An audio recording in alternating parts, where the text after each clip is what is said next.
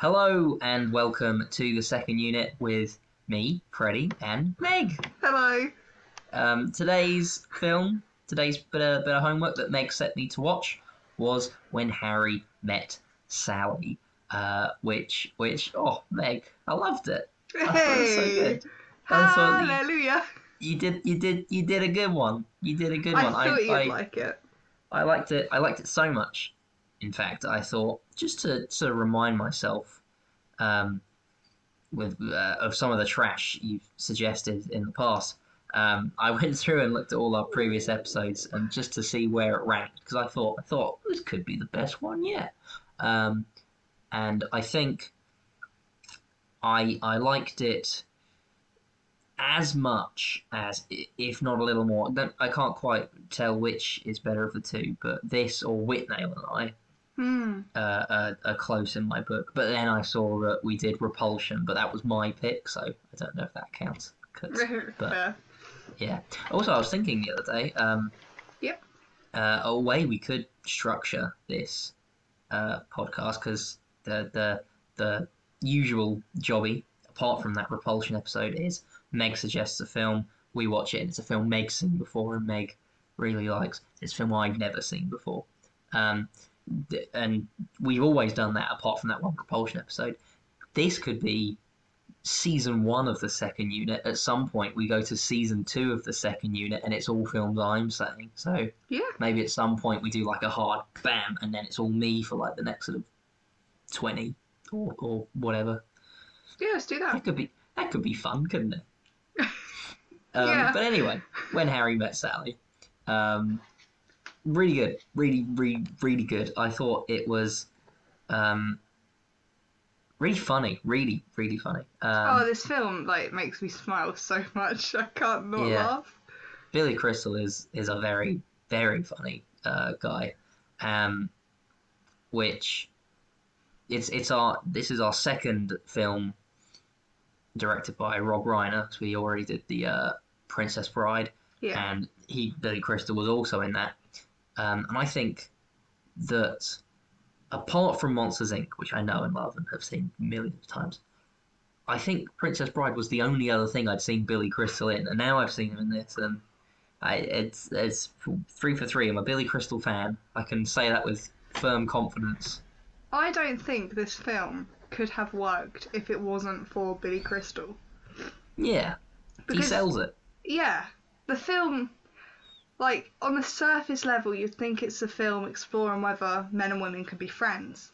But that's not what it's about at all. It's about whether Whether people can men and women emotionally can change is what it's about because he never had the intention of being a friend like he's like No. he's he's a bit of a crook isn't he he's not a likable Oh, yeah. character if it was anyone but billy crystal there would be nothing to like in this character um, yeah, so yeah it's it has to be billy crystal to play this role and if they ever Yeah. remake it i'll be furious Well, I, I was I was thinking about that because uh, just just to run through the the plot real quick, which will be real quick because it's mainly just conversations between these two characters. So it's, just, Mm. it's just two characters getting to know each other for for an hour and a half or twelve years because that's how long the film sort of spans over. It's it's their first encounter where they do a little road trip together and they kind of hate each other. And then it's their second encounter together where they run into each other in airport five years later, and they're like, "Oh yeah, I remember you." blah, blah, blah, blah." And then it's their third encounter five years after that, and that's when they sort of finally become friends. Their first two encounters, they really don't sort of like each other by the end of it, but then they become friends, and then they're like sort of best friends, and all their friends are saying, "It's weird that you two aren't together because you're best friends," and then eventually after like another sort of two years of being friends they're like yeah it finally happens it's good it's it's a it's really fun to watch their sort of i guess a sort of a sort of ross and rachel will they won't they but you know with with good writing Um, Yeah, the writing is what sells this film as well. I love that it's just conversations. So not much happens in a film at all. It's just No, people talking. it's just just people talking and then sort of uh, pivoting around sort of things like like one of them's getting married or one of them's getting divorced and then and then they sleep together at sort of like two thirds way through the film, and they're dealing with that. It's all sort of conversations around these topics, but the film is just conversations. I thought it was uh, very similar in a way to uh, the Before trilogy. Have you seen that before Sunrise, before Sunset, and before Midnight? No, That is, do you know? Are you aware of it? no. It's um, Richard Richard Linklater. I think the guy that did Boyhood. Do you know Boyhood? I have not seen Boyhood. Are you aware of Boyhood? Yes. I'd say that's his most sort of famous. It's that one where he shot it over like twelve years with the same actor? Yeah. So it's I'm a of coming of haven't age film. it, which is sad. Yeah, it's a coming of age film, but he's he's coming of age in front of your very eyes. Well, uh, the Before uh, trilogy is sort of similar in in concept. It's three films. One w- was in like the nineties, and one was in the two thousands. And I think the most recent, and I think the last one came out in twenty thirteen or something. And all three is Ethan Hawke and I think her name's Julie Delpy. Um, Oh, I've seen stills from this film. It looks very pretty. Yeah. Yeah, yeah, yeah. It's essentially each three film, each three of these films is just those two walking around, talking to each other. The third Hmm. one is is a bit more um, than that. So it's just these same two characters at three different points in their relationship. Um, so they meet for the first time, and then quite similar to when Harry met Sally. Um, between the first and the second one, uh, they haven't seen each other and that's their second meeting. Is the second film, like sort of ten years later or five Mm. years, know. And then the third one is they did get married after the second one, and then it's like them with kids and sort of the relationship's a little rocky, but they're good. I do, I do, I do recommend them. I'll, I'll, I'll maybe that will be in season two if you haven't seen it then, um, or even Boyhood. Um, I don't know if I like Boyhood, but it's always good to, to, to talk about things you don't know if you liked because there's there's a lot to talk about. Um, but essentially, those three films, uh, they they work because it's the same characters, and you're seeing them progress. So, so when Harry Met Sally is sort of quite similar in context, where it's sort of smushed that down, and instead of waiting ten years between films, they just changed Billy Crystal's hair and Meg Yeah. Ryan's hair, which works for, for, for Billy Crystal at least. I, Meg Ryan seemed not to age, but Billy Crystal, I thought you see that first one where they're supposed to have just finished university. I, I almost buy that. You know, it's not as bad as Tobey Maguire playing Spider Man, but it's, it's it's it's bordering on. He looks like he might be too old for this, but then yeah. he does look sort of really five years older in the second one, and he does then look even five years older in, in that one, which is amazing. What a bit of a hairline adjustment and a beard can do for your age. um, but Meg Ryan just goes from like long hair, short hair, straight hair, curly hair. I liked um, Beard Billy Crystal was my favourite Billy Crystal. And that's the iconic Billy Crystal. Yeah. I think isn't Man it from this suited a beard. Yeah. Um, I think, like having, because it is quite clearly in like three stages, isn't it? A stage where Yeah. they're like strangers and dislike each other, friends, and then to lovers. I really, Yeah. really love how the seasons represent it in the film in the background. So like New York Mm. is famous for like around the 1980s when rom-coms really started like pushing pressure on cinema. Like New York was one of those places. Like how many rom-coms are centered in New York? You got you've got Mail, you've got Sex and the City is a whole got- damn mm. show about it. Um, Mm. But I love Any that of Woody like Allen's films. yeah, any of Woody Allen's films. There's just so many, and like there's um a moment when they're like they've been friends for a while, and it's quite obvious they're just friends. They're really close, but it's platonic. And when it becomes autumn and they're walking together, they go to a museum, and they just look slightly too uncomfortably long at each other. Where like Mm. it's a There's a really of that really subtle boundary pushing Yeah. but it's like something that's like I've just really like loved that evolution and like I thought it was really satisfying that their resolve was in winter of New Year's when they became a couple because autumn is obviously a season of change and it's at that moment where their relationship kind of starts to blur from friends Yeah. to lovers and then in winter it's solidified. It's like the solution to the problem. So I loved that seasonal representation. Mm. Yeah, because there's there's two New Years in the film. The first one, there's uh, this moment where they're like it's it's almost like a minute long shot of them just dancing, not talking to each other, and they're spinning around. The camera staying still, so you see their face. You see like Billy Crystal's face, then Yeah. Face, then Billy Crystal's face, and you see their sort of expression change with each time you see them, um, which uh, it must be sort of a pretty fun and easy scene to direct. Just imagine Rob Reiner going, "All right, next time your face comes around, you're sort of shocked, and then you're a little scared, and then you're like, oh, what is this?' And then you got your eyes closed, and then you're happy, and then you know you can sort of imagine him talking them through the emotions they're supposed to be going through, and you see it, and you can totally read it, and I think." That is uh, sure. Billy Crystal's really funny, and, and Meg Ryan's very charismatic in Mm. this, but I think the best acting in this film are those moments of sort of electricity bes- between them because you can really, really feel Yeah. it without them saying a word and just, like you said, looking at each other a little too long. And it really works and it's really good and like uh, it absolutely speaks to the to the big schmaltzy lovey-dovey little boy in me. I thought it was great. It it and it's got a great payoff and it's a shame that the payoff is so great because it's so great that of course I was already aware of it and I've already seen that last scene and I already knew his speech at the Ah. end because it's too famous. You know that and her fake orgasm in the in the restaurant. Rob But Reiner taught her how to do that. There's also that bit where, you know, she calls him up and she's like, oh, he's getting married. And, like, they Yeah. kiss on the lips, but, like, it's not a moment, Ross and Rachel moment where you're like, oh my god, they're kissing. It happens, Mm. but it's so natural. It took me a moment to register that that's not a comfortable thing for them to be doing. yeah, they do a friend kiss and you're like, oh, they did a friend kiss and you're like, wait, what's a friend kiss?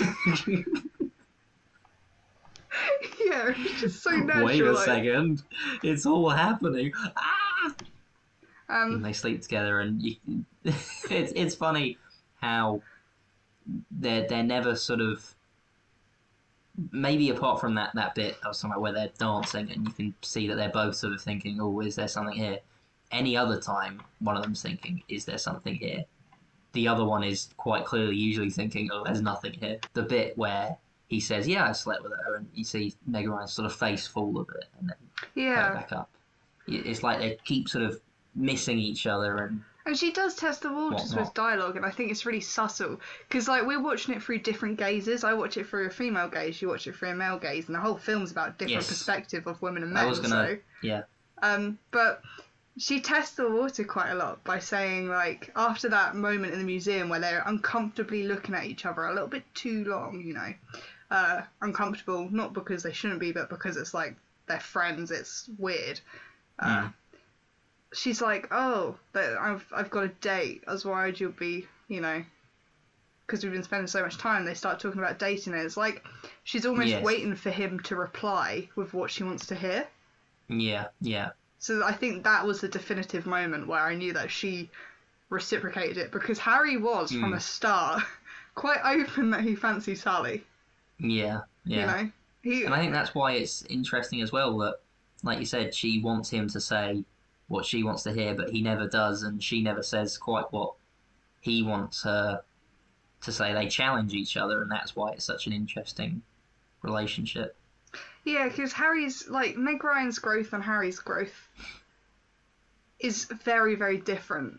So, oh, sorry, Sally's growth. Sally, her growth doesn't really happen too quickly, and it's not something that's as blatantly obvious as Harry's. You know, starting to respect women when she calls him out on it, when she's like, "You're an abomination to all women," when he's talking about casual sex.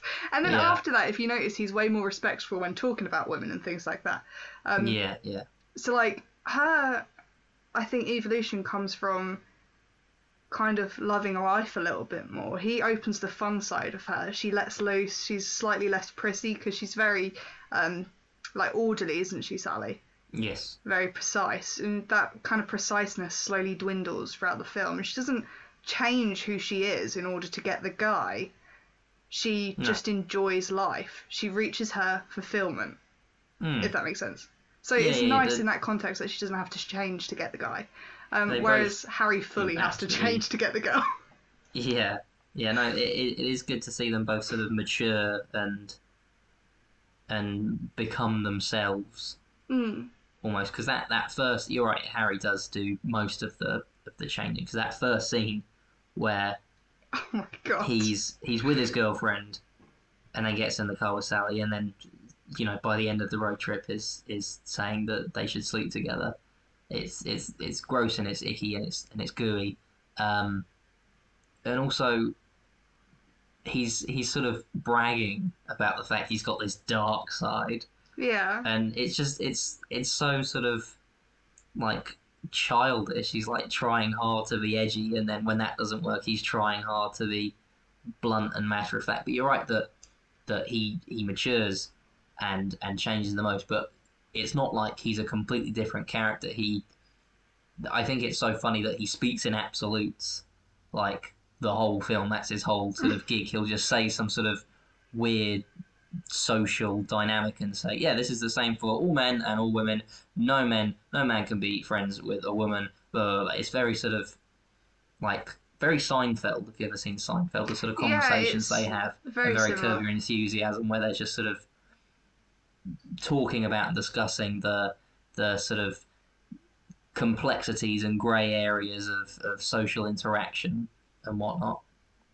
Yeah, I think that's what this film like tries to portray is like the barriers or the boundaries, I guess, of love. In that hmm. you've got the intimacy issue. Harry is not good with intimacy. Sally is maybe a little bit too much with intimacy. She wanted the marriage with the wrong guy and whatnot. And Yeah. Harry will not be intimacy. It's like societal conceptions as well of like Harry doesn't really open up his emotions and he's quite a manly man, isn't he, in that sense? Quite Yeah. like Yeah. you know, touch feely, not for me, that's a girl thing and Sally thinking that her life has a sell by date of forty when she thinks you know, Yeah, I've got to get married, I gotta have a children. crying, listing everything wrong, and I'll be forty. When in eight years? Yeah, and it's just sitting there. It's good. It's it's it's relatable. To I mean, you could put any number. Any every person has that number, and when you reach that number, you just pick a new number. Um, it's good, and you did sort of say earlier that there was a you watched it with a female gaze, and I watched it with a male gaze Hmm. and and one or, or perspective and not gaze. Um, I I I I did want to talk about that. How do you think this portrays? Because I don't know, but how do you think this portrays the way sort of women act and, and talk about relationships? I suppose specifically to each other. I know how women talk about relationships to men because I'm part of that conversation. But like when she's with uh, Carrie Fisher and her other friend, is that how women talk about relationships like you've got a sell by date and you're sort of panicking about men and, and whatnot. I would say that it used to be like that. Not for me, Hmm. but especially like for older generations, definitely. But Yeah. um no, none of my friends have these conversations at all. Yeah, There's no it felt it felt a little. It that's what I sort of want to confirm because that scene where she is talking with her friends about that, and one of them sleeping with a married man, and and one of them's just broken up with someone, and then and so is she, and they're sort of panicking, but she's not, and she's sort of the weird one for not panicking that she's just broken up with someone. Yeah, there's a couple of moments in it that are problematic because also like you got to remember this was made in 89 Summon. 80 something? Or 88 some 88 to 89 i think that's my guess.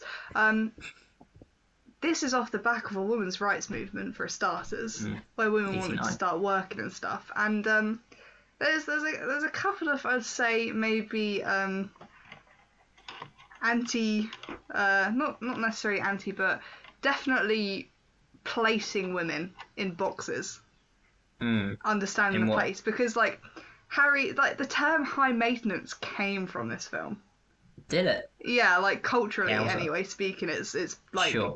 Proper uh, same as um Bunny Boiler came from uh what's it Mm. called? You, you know what I mean? Th- These are little like yeah. things that are embedded with our culture that we kind of knew about, but until they came into popular media, it wasn't really popular.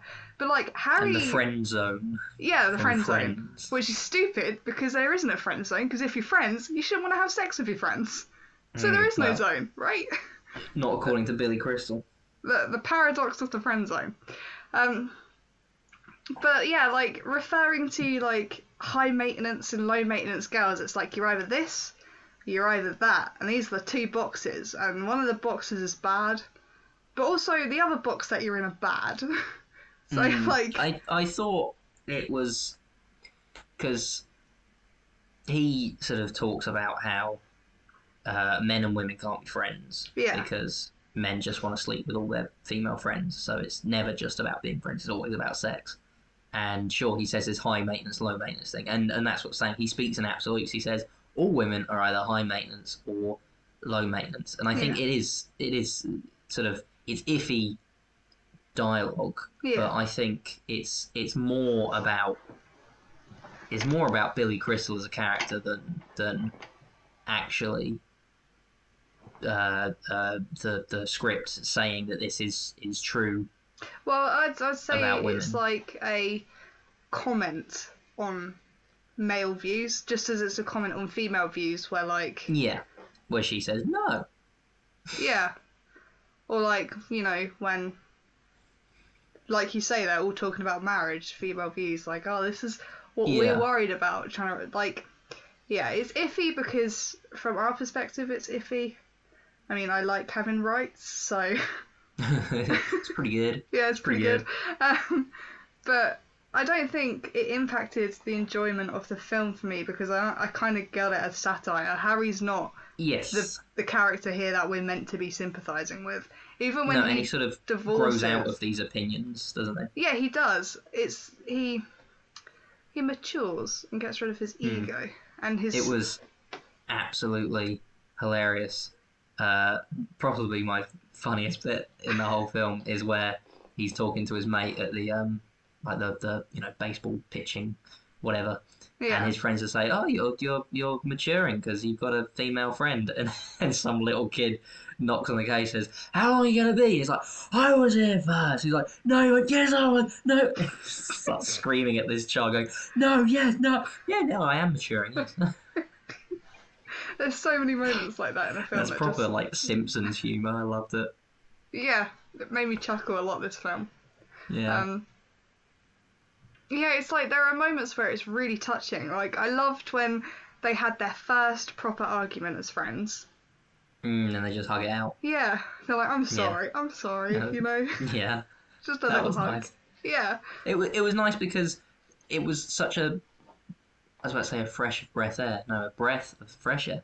Yeah. Um, that there's so much like so many films will have an argument like that. And th- this Hmm. film sort of it kind of does a bit a bit later after they sleep with each other and how they deal with that or how Billy Crystal deals with it. But um, that so could have easily been a scene where they then do sort of have this, you know, end of the second act, mm. big and then don't talk to each other for like the next, well, 10 minutes of the film or, or two years of the film, whatever. I think Um, that is because But I thought it was good that they it? then just hug it out. It was it was sort of good that not every argument in a film has to be right. Well, this is the argument in the film, and now these characters hate each other. You can just have an argument and then be like, sorry, I think this is why as well. This is like probably my favorite, even though it's problematic. My favorite rom com because I'm not really that into rom coms anyway. But this one is kind of uh, special. Is because it's just about Mm. real life. It's messy and it's mundane. Nothing Yes. happens. It's not like the hero jumps on a horse and grabs the girl, or you know the girl is a sassy lawyer that needs a man, or anything like that. It's just boy meets girl, as simple as it can be, and life is messy, and you'll just get on with it.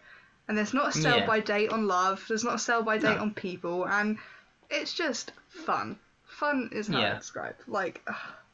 Billy Crystal is was- amazing. She was amazing Yeah. too.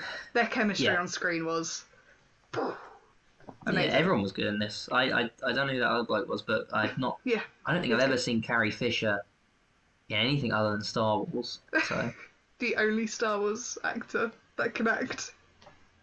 yeah, well, uh, he, that's probably true. Like, I like Harrison Ford, but I don't think he can act. He does what he does very well, but I don't think he can do anything outside of it. And Mark Hamill can voice act very yeah, well. yeah, very well. Yeah. But But she was amazing in it. yeah, I didn't even recognise her at first. I was like, No, yeah, I, I, it says at the start, you know goes through all the actors' names and the, the opening title says Carrie Fisher. I was like, oh, Carrie Fisher's in this. And about forty minutes in, I thought, where's Carrie Fisher? I was like, well, that's that's Carrie Fisher, isn't it? I forgot. She just blended into the role very well, very well. Well done, Carrie. Um, it was quite interesting. Have you seen a film called The Sure Thing? No, I have not. Well, maybe we could um, at some point in season two um, uh, complete our Rob Reiner trilogy uh, with The Sure Thing. It's a film he directed uh, like sort of five years before this, I think mid 80s. Hmm. Um, and it's essentially the opening of this film, yeah. you know, two people uh, going from sort of a car share from, from uni or college or whatever it was. Imagine that as the whole film. That's the sure thing. Oh, really? That's interesting. Yeah. That's also So difficult. clearly he, he yeah. So he probably it's probably both come from the same idea that that, Yeah. that as a concept, and then this just sort of works on it uh, in like a twelve year span instead of because it starts the exact same. It's two people, essentially the same characters. One's you know the uptight sort of high maintenance lady, and then this sort of laid back, hey, I don't care about anything. I just want to sleep with women guy, and they're on this road trip. But instead of twelve years from then, they like each other. Sort of by the end of the road trip, they grow and yeah. and really good film. I do really like the Sure Thing. Um, and when this film started, I was like, oh, he did it again. uh, I think I probably prefer this to the Sure Thing though. There are a couple wonder- of moments in this film that make me cringe, though. I'm not very good with Yeah? cringy things. Which bits? Um, I don't think I cringed. Oh, I cringed the night after, the morning after. Ooh, yeah, a little bit, but that that's supposed to. All right, so you cringe where you're supposed to cringe. You mean? Yeah, I'm like during the orgasm scene, I know it's funny, but Yeah, that, that was horrible. hard to watch. Yeah, I thought again that was a good sort of uh, show of there's very obvious signs that he's maturing, but it's like you said, it's a little less obvious that she's maturing. Um, but that is their their first encounter. Uh, they go to a diner on their road trip, and Mhm. she sort of loudly says, "I've had great sex," and then sort of everyone stops talking and looks at her, and she looks very embarrassed that she said that out loud. And then ten years later, she's able to just fully on fake an orgasm in a diner and, and not break a sweat. So that's she's sort of become less high maintenance. I'm uh, for I'm putting air quotes around high maintenance. Meg can see it. You can't. High maintenance. He's not. He's Um, a sexist. What the heck? Don't out me. I'm joking. Um, but yeah, I thought that was a good little sort of parallel. Not to like be too Freudian with this film. Do Yeah. it. It's always fun. There is a little bit of Oedipal going on, and let me tell you why. The woman who says, I'll have what she's having is Rob Reiner's mum. Jesus Christ, Rob. so, like, I'm awkward. I think Sally's a bit awkward, which is nice and relatable. But, like, I think there's too much pressure in rom coms and in just gen- everyday life to be really romantic. This film is not particularly romantic, but there's moments where it's No. really sweet, and I enjoy that. Like, Yeah. um, when he's in talking about Sally, and he's like, "Oh, Sally will order food in the way that the chef wouldn't know," and it's just a really like fly off Yeah. compliment, but it's like, does that make sense? It's really romantic Hmm. in a like a touching way. It's like when people put food on your plate for you or things like that. It's like it can be Yeah. platonic or it can be romantic. It's just a really nice way of showing affection. Mm. And Like- especially as Yeah. sort of the first time she does that in front of him, he thinks it's hilarious and really weird, but then Yeah, it's of just comes nice. to be something he, he then loves about her, and it's in his little speech at the end. I Yeah. love it. It takes you an hour and a half to order a sandwich. it does take What a a scene. while.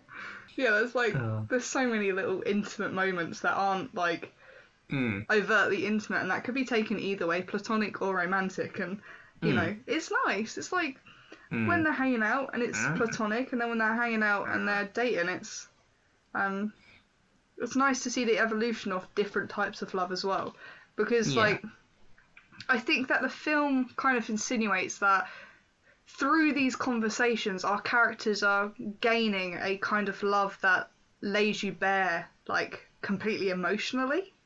Yeah. Like they've seen each other at their most vulnerable, Yeah, and then that's when they have sex. exactly. They've both been depressed. They've both picked each other off from it, and they've both like gained affection from a mutually respected standpoint. They respect each Mm. other before they even try anything, and I just think that's so refreshing. It's not just like first sight ball that happens because let's be honest, no. so Mm. you know, it's um, it's about growth, and that's fun. People should grow. It's always nice to grow, admit your Yeah. mistakes, and move on. Everyone makes mistakes.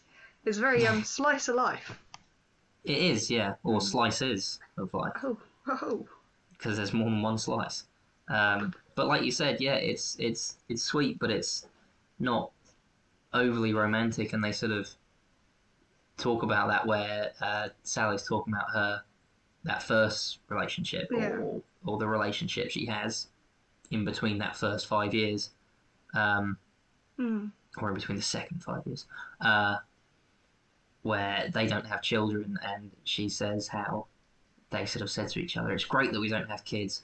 We can we can have sex on the kitchen floor and not worry about someone walking in, or we can we can fly to Rome in a moment's notice." And then she says, one day she said to him, "But we don't fly to Rome on a moment's notice, and Hmm. we I wouldn't want to have sex on the kitchen floor. It's it's cold. it's cold and hard." That's true. It's like we have this version of our relationship in our head, but it's not actually what our relationship is, and it's it's not fulfilling me. And I think she also says at one point that she doesn't miss him; she misses the idea of him. You know what he he bought, and again that links back to what you said even even further ago that she is sort of she's looking for that relationship more than she's looking for the man to have it with Yeah. she wants a family, she wants kids, and she was sort of quite happy almost to settle with someone that she maybe didn't even like or didn't even realise that she didn't like, if that meant she could have all that. Hmm. It's only when she lets all of that go Mm. that she gets happy. You know. Yeah, Um. Same for Harry. He didn't think he wanted anything. Now he does. yeah, that is good. It's really, really sort of interesting way to watch people grow, and I think it does do it again. Talking about the uh, before trilogy, that's a lot slower and a lot more sort of. I don't know if you if you would call it realer. It's almost more romantic, but sort of more real Hmm. at the same time. I think just because it's so sort of. I don't know. There's less conversations about, uh, you know, social interactions that sound like they were actually written by a comedian, Yeah. which a lot of this film does sound like, and it's more just sort of people talking about themselves and whatnot. But I, I don't think I don't think this film suffers because of that. I think that's that's sort of most of its charm is is the way they uh, speak to each other and the conversations they have Yeah. that that aren't necessarily about their relationship, just the conversations they have that are funny and and is what they like about each other. Yeah, I agree with that. Uh, yeah, spot on. Spot on, spot on. So I, I watched this film this morning because I, I remembered that, like, I obviously have watched it before, that's the whole point, that I'd watched it so long ago. And, like, one of the things I thought of, I watched it when I was a bit younger, so I was probably about maybe 16, 15, 16. Hmm. And when I watched it last, I really enjoyed it, but I thought it was really slow.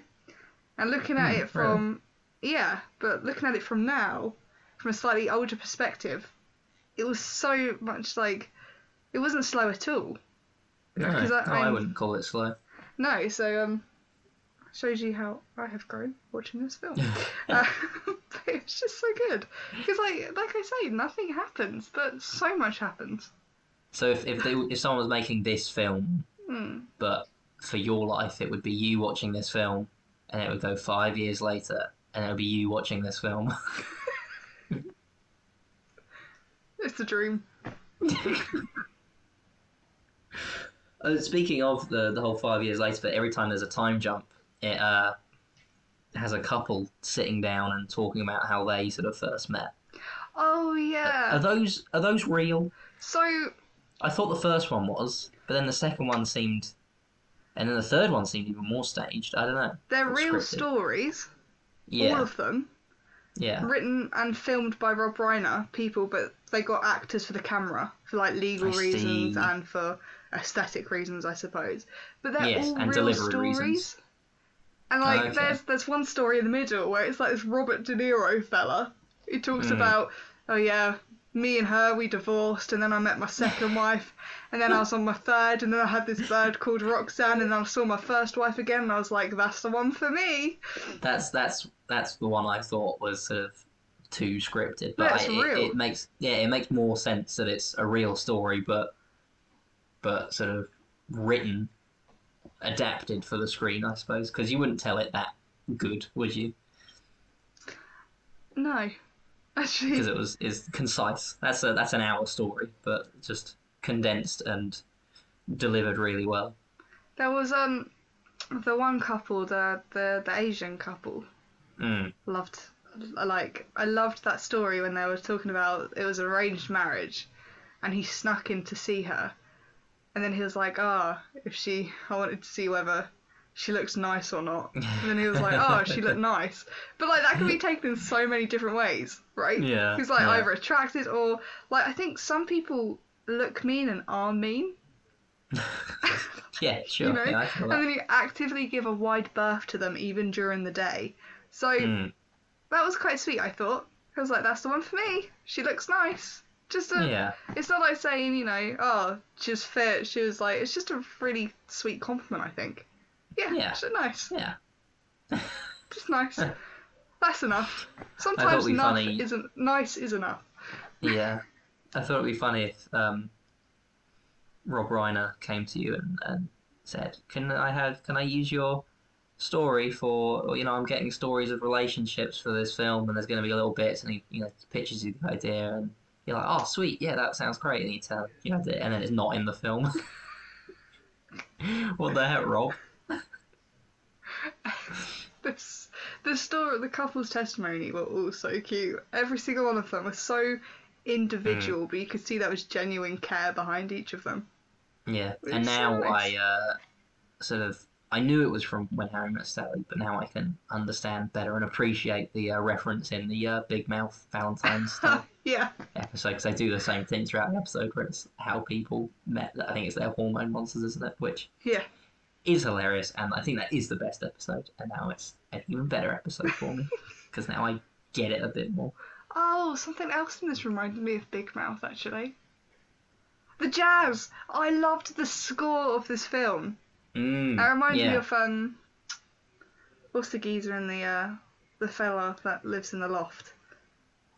Duke Ellington. Yeah, it reminded me like where the jazz music quite sporadically in the singing. There's quite a lot Yeah. of um, jazz, and the score of this film was just so like jazz. I think is quite a romantic and soulful music anyway, but not like um like over the top cheesy romance like Mr. Sandman and all those like Yes. bop, bop, bop kind of things, you know. yeah, It's like like soulful yeah, soul. and it was just nice because I think this film has a lot of soul in it, especially with the talking. Um, and I thought it doesn't like when I first heard the music with the film, it didn't quite make sense because it's just a couple of people in a car. But when you realise what the film's about with all the talking and with like two souls literally learning to adapt together to become like one couple, I was like, oh, Mm. that is a really Yeah. smart choice of music that they used there. And it is a Mm. tasty choice of music. Yeah, that is another aspect that sort of reminded me of it as a as a Woody Allen film. Hmm. You got you got the New York as the setting, very Yeah. Woody Allen. You got the music, which was quite Woody Allen. It's it's just about a relationship. I think the thing that was least Woody Allen about it was the lack of Woody Allen or a Woody Allen stand-in because sort of all these films, Manhattan, Annie Hall, and and the other ones, you've always usually got Woody Allen in it or someone just basically playing Woody Allen. All of his protagonists, these sort of awkward, neurotic, bumbling, but sort of romantically successful people. Instead, you've got Billy Crystal, who the first the first thing he does in this film is eat a grape and then spit the seeds out the window, but the window's not wound down. He goes, "Oh, I wound the window down." It's just so sort of uncharismatic, and but he is charismatic. But he's he's sort of he's not neurotic. He doesn't care what people think. He knows what people think, and he's hyper aware of how people think, or he thinks that he is. But he just sort of doesn't care and rejects society almost and their conventions and just does his own thing. I thought it was, it was, it was almost an improvement on the formula. But I do love Madman. I do love Annie Hall. I think as well, it's quite relatable, isn't it? Because I mean, oftentimes you meet people you don't like, and then after a while you're like, actually, not that bad. Um, yeah, know. there are there are aspects in in both not as a whole, that you can appreciate and sort of relate Mm, to them, and and the conversations they have. I mean, it, anyone would have a stake in in at least one of the things they talk about and the way they talk about people being with each other and how it works and uh, because because of the way again he just talks in matter of fact statements men can't be friends with women because there's always sex involved you know you're sitting there thinking of course they can but it's that's what he means every time he says one of those things is i can't be friends with women mm, because i'm always thinking about sex and you see him get through that. But the way he speaks does sort of engage you as an audience and get you thinking and get you involved in the conversation they're having. More often than not you're on meg ryan's side and being like you're ridiculous. What are you talking about? You sad little man. I um, I, I really enjoyed, you know, when Carrie Fisher and that other guy become a couple and they're choosing Mm. stuff at their house, and there's that Oh, yeah. horrific wagon wheel table. oh you thought it was horrific i thought it was quite cool it was horrific, and what I mean is like, so in the right room no, which is basically what she's saying but in the right room that could work maybe for like something like if you had a little bar, something gimmicky in there would be all right. But for a living room piece, and all your A western wagon wheel. up it just had a hole in the middle of the table, making it completely impractical for storing stuff on a table. it was just a glass ornament. But like this couple have this bicker about it, but it's not nasty. And like obviously having a climber in the house myself, I'm often stumbling into thing boards and like things that are really ugly because they're for climbing, which is like not the most aesthetic thing ever. And for someone who's like all about aestheticism, it angers me. Uh, but those bickers are natural and they're not nasty. And like the climbing stuff's in the house is about compromise, isn't it? You get the climbing stuff in the Mm. house. I get my fossils. It's just that's that's it's so that's life realistic. yeah apart from he has to throw it out He throw, but he, kept the he doesn't have to throw it out. He chooses to throw it out because Harry Yes. says, "I was being nice." I was being nice. yeah, and then when they see him taking it out, like, don't say anything. Also, they were good friends because they understood his outburst wasn't Yeah, directed at them. They just no, let it go. he just needed to vent. Yeah, exactly. They weren't even angry before Sally mentioned that he'd seen his ex-wife. Yeah, and then when he leaves, they don't go, God, what an asshole. They say, they say, you'll never grow to hate me or something. I can't remember what they say, but they just sort of reassure each other. It's nice. It's it's, Yeah. it's, it's good. It's lovey-dovey in It's- in not a totally cringy, icky way. Hmm. And like Harry and Helen's relationship was doomed from the beginning because he was still hitting on Sally when he was engaged. So Yeah. like I'm so surprised she left me, but she was actively trying to engage other women. yeah. You know. Yeah. Um, he he uh, he does have a very good arc. a very hard Um, lesson for him to have learned, but it made him all the better for it. So Hmm. what a good film. Yeah. You you were saying, or, or I asked, Oh, sorry. uh, a while ago. Um, Sorry. No, no, no, no, no. Uh, If if you thought this was a realistic way women talk to each other, and, Oh, yeah. um, and whatnot, you said not so much. But I did just want to say I thought uh, his his conversations with his mate at the um, baseball whatever and at the football game very realistic of the way men talk to each other about relationships. Probably because this was probably written by a bloke. it was Um, written by a woman called Nora, I think. Never mind. then. I don't know how she nailed the bloke side of stuff and not so much the women, but um, yeah, when they're at a football game as well, um, they're talking about quite matter of factly about Mm. oh this happened and she's left me and whatnot, but every time this Mexican wave goes around, they're still going way up with it, which I thought was just hilarious and totally spot on for how blokes will just sort of sit down and say to each other, "This happened, this happened, what the heck? Yeah, I know, right? Way Mexican wave."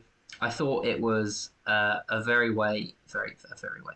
I thought it was a very clever way um, for them to set up the sort of what you I suppose you could call the central conflict of the film, which is essentially these two people's different viewpoints on love and Yeah. relationship. Which again, I always like a film that's a bit more grounded and a little less got to save the end of the world and, and, and whatnot. It's just it's just two people, just and their relationship and their ends of the world and whatnot. But anyway, I thought it was a good way to set up that that is the main conflict of the film by having them argue initially about the ending of Casablanca, which is which eh, they're they're both quite right that it is arguably one of the most romantic hmm. endings of one of the most romantic films, or also not a very romantic end because they just leave each other. It's sort of quite heartbreaking and sad, and, and them saying, "Well, I wouldn't stay with that one." Well, why wouldn't you say? Well, I thought it was good that they're sort of they they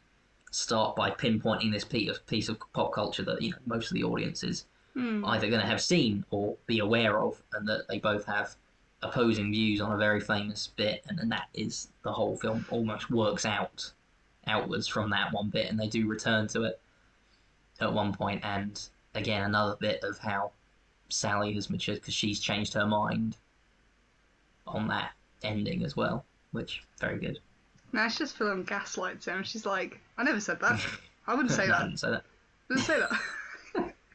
but that's good because that is how you that's how you grow as a person how your your past self is almost a stranger Yeah, it's You a should- nice you- little reflection, isn't it? yeah if you told me some of the stuff i'd say i wouldn't say that i'd probably say that about stuff i said five minutes ago because i'm just a contrarian Yay. No, it's like um that bit where Sally was like, "You said we can't be friends" in the airport, and Harry's like, no "I didn't say that." She's like, yes, you why would i say that And then they just argue, and he's like, "I'll let you walk ahead." he just stands waiting. yeah that's always a good that's always a good a good gag. Like fine let's leave then. Bye. And then they both walk the same direction. It's like okay i'll wait. Always funny as well is a uh, Pictionary scene. Did you get baby talk? Oh yeah, yeah i got it It was easy. Yeah. bunch of idiots in that room.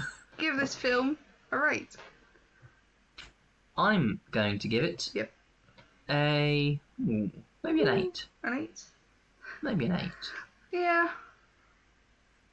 eight out of ten gonna, I'm go slightly. I wonder how it will do on a on a second view. Because you know the best films you can watch over and over and over and over, again. I don't know if this would get better or worse. You'd think better I enjoyed as it you get to know them better. the second time, but I also noticed more the second time. Like, because Hmm. there, there's so much dialogue in this film. A lot Yes. comes at you in a relatively short amount of time, right? 90 minutes to Hmm. get 12 years worth of conversation built up. Um, so I would say probably better, but I'd leave it a while before you watch it again because Yeah, because I think a lot of the excitement, a lot of the drama comes with not knowing how their relationship is going to go, and that's sort of the point of the film that that, that relationships can be. That's sort of the, the, the vignettes in between where it's real couples or real testimonies, not real couple actors, but real couple stories, Mm. is this stuff can happen in any which way. You know, you meet once, then you meet the second time five years later, then you meet a third time five years later, and that's when it finally happens. It can happen totally differently for different people, and I think that is what this film, or at least what I think it would work best at, is you don't quite know how it's going to go forwards, but obviously now you would. But yeah, because it's, it's very dialogue and, and funny, so it is got a lot of that interest on, and because you're getting to know these people, maybe the more you watch it, the more you know them, and the more you like them. I think I still yeah. enjoyed it as much though, even knowing what's happening. Yeah, I think that's why it's a shame that that final speech is so famous because I just knew how the film was going to end. yeah, that's true. Which you know often is it's not about the journey, it's, no, it's not about the destination, it's about the journey. But Hmm. I think for this film especially, it's it's probably best not to know where it's going and and what beats it's gonna follow, maybe. Yeah. Because yeah. like those those those couples were saying, you got the first one that says the first time I saw her, I knew, and we were married a month later, and then there's that other couple that say we lived on the same street, and then we moved into the same apartment block, and then we worked at the same place or whatever, and that whole time we never bumped into each other, not once, and then after we'd essentially spent our whole lives just missing each other after like 10 years we finally met each other and yeah. that's when we fell in love. It's about the different ways it can happen. Because I thought the film could have been like they meet, five years later they meet, five years later they meet, five years later they meet, because that's what it was looking like. But then at about the half hour mark, that calms down, it slows down. Hmm. It's just about different ways it can happen. Yeah. It was lush this time. It's lovely. It's a sweet film with a sweet resolution and Mm. You know what isn't uh, a sweet and lovely film? Misery. Have you seen Misery? Is that the one with the writer? Yeah. Um, ages and ages ago, but I can't remember hardly any. With Kathy Mm. Byrne. Yeah, right? Kathy Bates. Yeah, yeah, Kathy yeah, Bates. Because that's Rob Reiner as well. Is it? So we could finish our Rob Reiner trilogy with that. Yeah. If if you if you you've seen it, but you don't I really ages ago. remember like one thing, and that's when she reveals herself to be a maniac, and she takes the typewriter, and she's like, "You gotta start writing." Yeah, great film. So we could definitely do that then if you barely remember it. All right. That in season two. In season two of the first. I'm, I'm very excited about this season two. I tell you. You can start it soon if you'd like. What about in No, January? no, no. No, we'll, we'll uh, we could be a yearly jobbing. I don't know. Well, maybe we'll get to a round number with series one. I think this, this would be episode sixteen. Yeah. I reckon. So maybe maybe there's twenty episodes in a series. I don't know. I don't This know. would be our fourth month, so Jeez. uh, if we did 20, that would obviously be fifth month. So every five months, not too bad. Every five months. Yeah. Every five. Yeah, Okay. Well, thank you for listening. thank you. Stay tuned Watch for the rest of Sally. series one. Yes. Which film's good? Or maybe watch it before listening to this. Oh yeah, don't then watch the now. podcast would be better.